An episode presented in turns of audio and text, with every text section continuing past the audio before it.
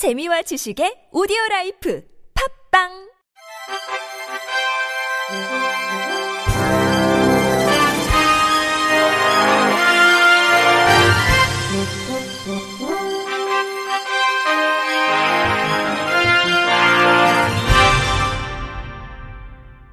청취자 여러분 안녕하십니까? 6월 22일 수요일 KBRC 뉴스입니다.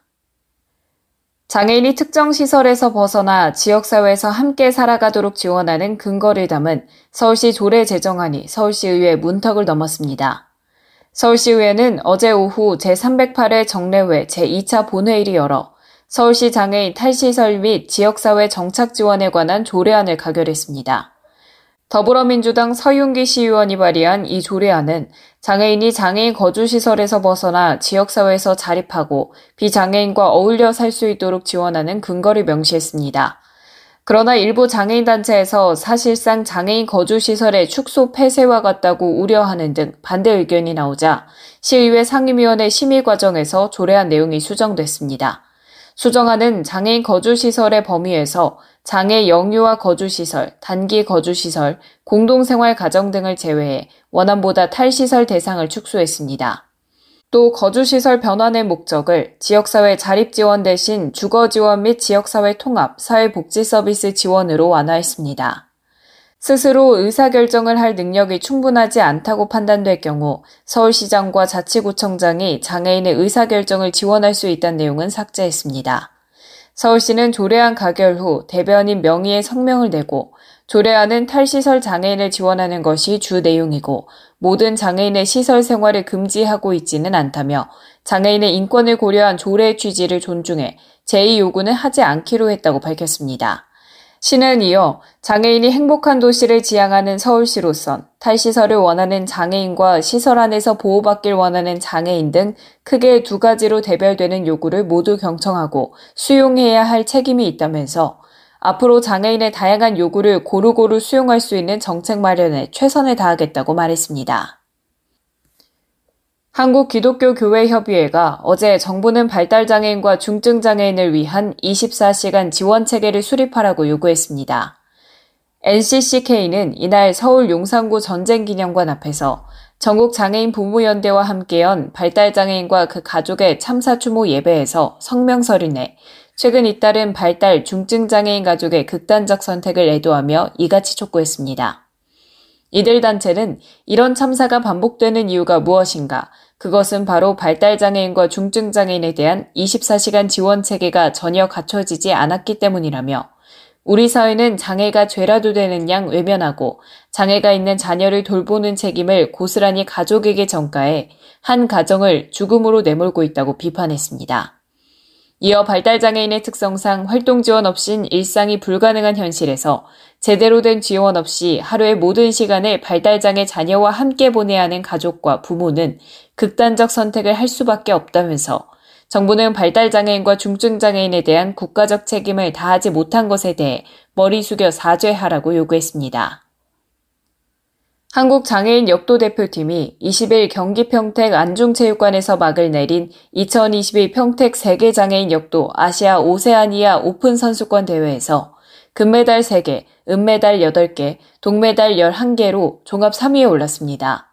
2022 항저우 아시안 패러게임과 2024 파리 패럴림픽 출전권이 걸린 이번 대회엔 22개국 189명이 출전해 23개 종목에서 경쟁을 펼쳤으며 중국이 금메달 23개, 은메달 10개, 동메달 2개로 종합 1위에 올랐고 이란이 금메달 6개, 은메달 3개, 동메달 3개로 2위를 차지했습니다.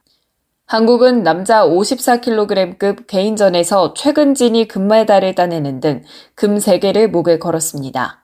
대한장애인 역도연맹은 세계장애인 역도기구가 오는 2025년 세계장애인 역도선수권 대회를 한국에서 개최하기로 했다고 밝혔습니다. 경기 평택에서 열린 세계 장애인 역도 대회에 출전한 우즈베키스탄 선수들이 호주 선수들을 강제로 추행한 혐의로 경찰에 검거됐습니다. 경기 평택 경찰서는 오늘 특수강제 추행 등 혐의로 우즈베키스탄 국적의 A씨 등 5명을 붙잡아 조사하고 있습니다.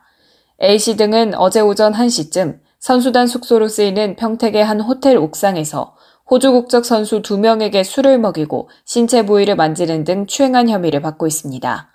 피해자들은 사건 당일 오후 호주로 귀국해 피해 사실을 신고한 것으로 전해졌습니다. 경찰은 호텔 CCTV 등을 살펴본 뒤 A씨 등을 긴급 체포했습니다.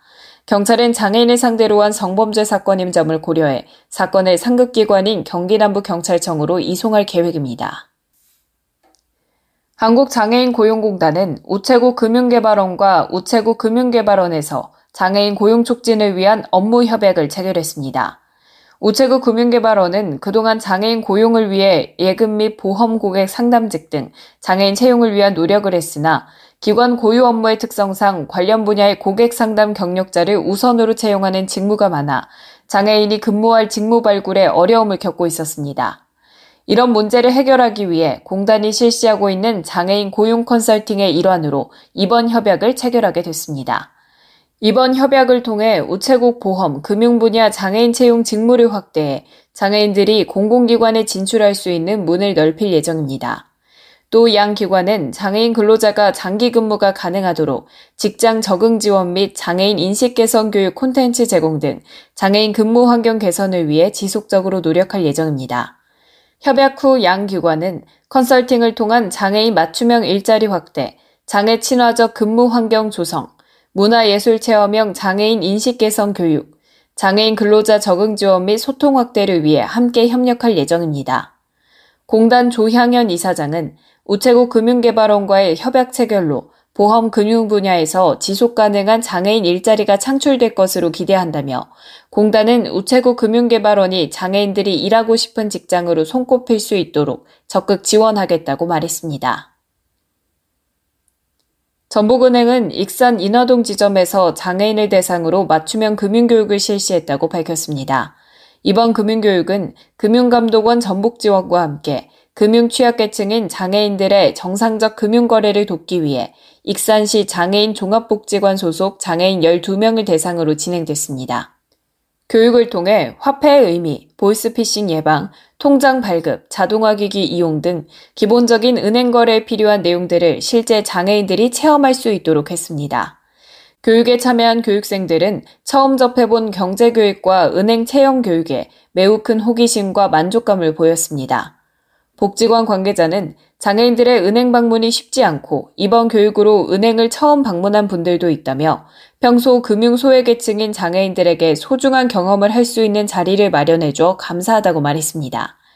전북은행 김선화 부행장은 금융 취약계층인 장애인이나 65세 이상의 고령층에 대한 금융교육 확대와 편의시설 개선으로 은행을 이용하는 데 불편함이 없도록 하겠다며 앞으로도 금융 취약계층에 대한 배려를 통해 지역민과 고객으로부터 신뢰받는 전북은행이 되도록 노력하겠다고 밝혔습니다. 끝으로 날씨입니다. 내일은 전국에 본격 장맛비가 쏟아지겠습니다. 내일 오후부터 모레 오전 사이에 강한 비가 집중될 걸로 보이는데요. 시설물 점검 등 각종 안전사고에 대비해야겠습니다. 예상 강수량은 경기 북부와 영서 북부, 호남과 제주도에 많게는 120mm 이상, 그 외 서울과 충청도에 30에서 100mm의 비가 내리겠고, 영동이나 영남 지역으로는 10에서 70mm의 비가 예상됩니다. 이 비가 내리면서 더위는 한풀 꺾이겠습니다. 내일 아침 서울이 23도, 대구 23도로 시작을 하고, 낮에는 서울이 25도, 춘천 25도, 전북 27도, 부산은 25도에 머물겠습니다. 공기질은 전국 대부분이 좋음을 유지하겠습니다. 남은 한 주 동안에도 미세먼지 걱정은 없을 전망입니다. 날씨 전해드렸습니다. 이상으로 6월 22일 수요일 KBRC 뉴스를 마칩니다. 지금까지 제작의 권순철, 진행의 최유선이었습니다. 고맙습니다. KBIC